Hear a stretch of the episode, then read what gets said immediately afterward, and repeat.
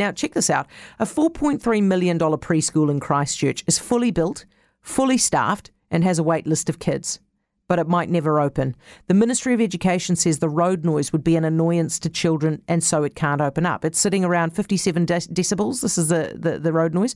And for context, a normal conversation is 60 decibels. With us now is Fiona Hughes, who's the Deputy Chief Executive at Best Start, the guys behind it. Hi, Fiona. Hi. This is crazy, isn't it? Well, we think so. And we certainly built a few in our time and we've never encountered anything like it. So Tell me, t- tell me how, how noisy this road is. Well, it is a busy road. There's no doubt about that. Um, and I do understand that there was a time where there was a, a, different access to quarry, and there's a few more trucks that are travelling down that um, road now. So it is a busy road, and you certainly can hear some um, some road noise from it. But um, we do consider that perhaps some of the children coming to uh, the centre possibly even live on that road, so they'd probably be encountering that anyway. So if is is it louder than you and I talking right now? Yes, it is. Yeah.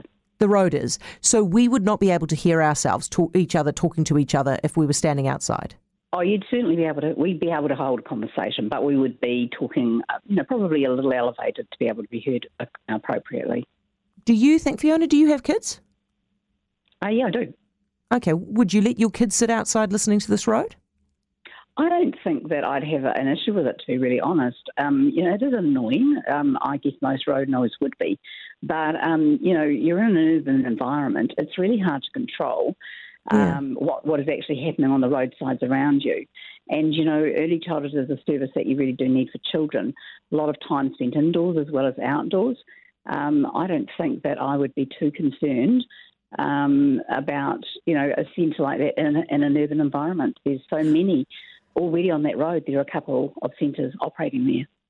What? So there are centres operating on the same road that you guys are not allowed to operate on? Yes, there are. Um, you know, to be fair, a couple of them, um, one of them is very, very open to the road. In fact, with very open pool fencing, which is even more exposed to that noise than we are. The other one has probably got a building which is potentially just covering some of that noise and is a little less exposed, I would say, because the frontage of their playground is more towards the back of their property. Um, but there's a small portion that would be fronting onto that road. Well, how is it that, that the that the one with the pool fencing is allowed to open and then you guys aren't? Have the rules changed in the meantime? I don't believe they have. Um, we're being held to um, consider some things around um, World Health Organization guidelines. They're not actually a standard. There's no specific noise criterion you have to meet. Um, and we've undertaken monitoring and other things in terms of uh, remediating, um, you know, the, the, barriers to sound across the border, the boundary of the property. So we've really looked at ways in which we could mitigate the noise in any way possible. The rules have never changed, and in fact, we see those, you know, there's never been a specific thing to meet. So we found that really difficult to understand how now you can spend your money, get everybody in, and um, present your application to the Ministry of Education only to see it declined because they're holding you to um, these criterion that really are not, um, you know, they're not a box that you need to tick. Okay, so so the world the World Health Organization has a kind of guideline for how loud things should be, but there is no there is no actual rule within the Ministry of Education. No, so they take their advice from the Ministry of Health. So, um, you know, we have been working with the Ministry of Education to try yeah. and you know, work through the issue. But one thing they make very clear is that we have to get a health report, and that health report needs to be a clear one. And, um, you know, interestingly, we had a clear one. It wasn't until the Ministry of Education came to license that they said, gee, it sounds no- noisy out here, we might get help back. So our health report, which was clear, was then um, rescinded, and that, that was sort of where it all began. Fiona, don't we have a shortage of these centres currently? Um, I think there is actually you know, there can be in parts of the country where there's an oversupply, there's undersupply in others. We do our due diligence. We make sure that wherever we're going, there is a need for that.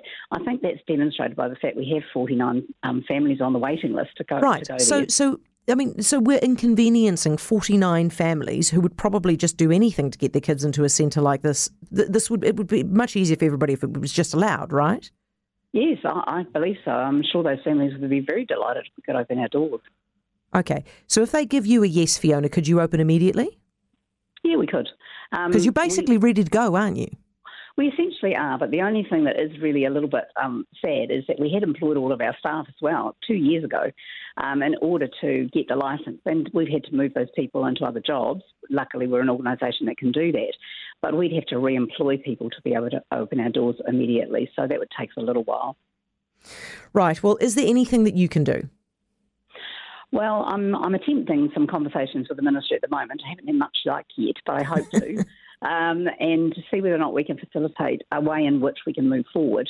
I'm a little concerned, um, principally because I've since learned um, just this afternoon, actually, um, from one of our acoustic specialists that he's aware of four other centres that are battling exactly the same problem and uh, different parts of the country. Um, so I'm a little concerned that there's a, a, wave of interest in noise that there never has been before, and um, and also that there's one specialist that's being used to um, to identify that. So I guess there's a discussion between acoustic specialists because our specialists disagree with theirs. It's you know a bit of an arm wrestle and um, right. technical. Good luck. Yeah, good Thanks luck, so Fiona. You're going to need it. Fiona Hughes, the Deputy Chief Executive at Best Start.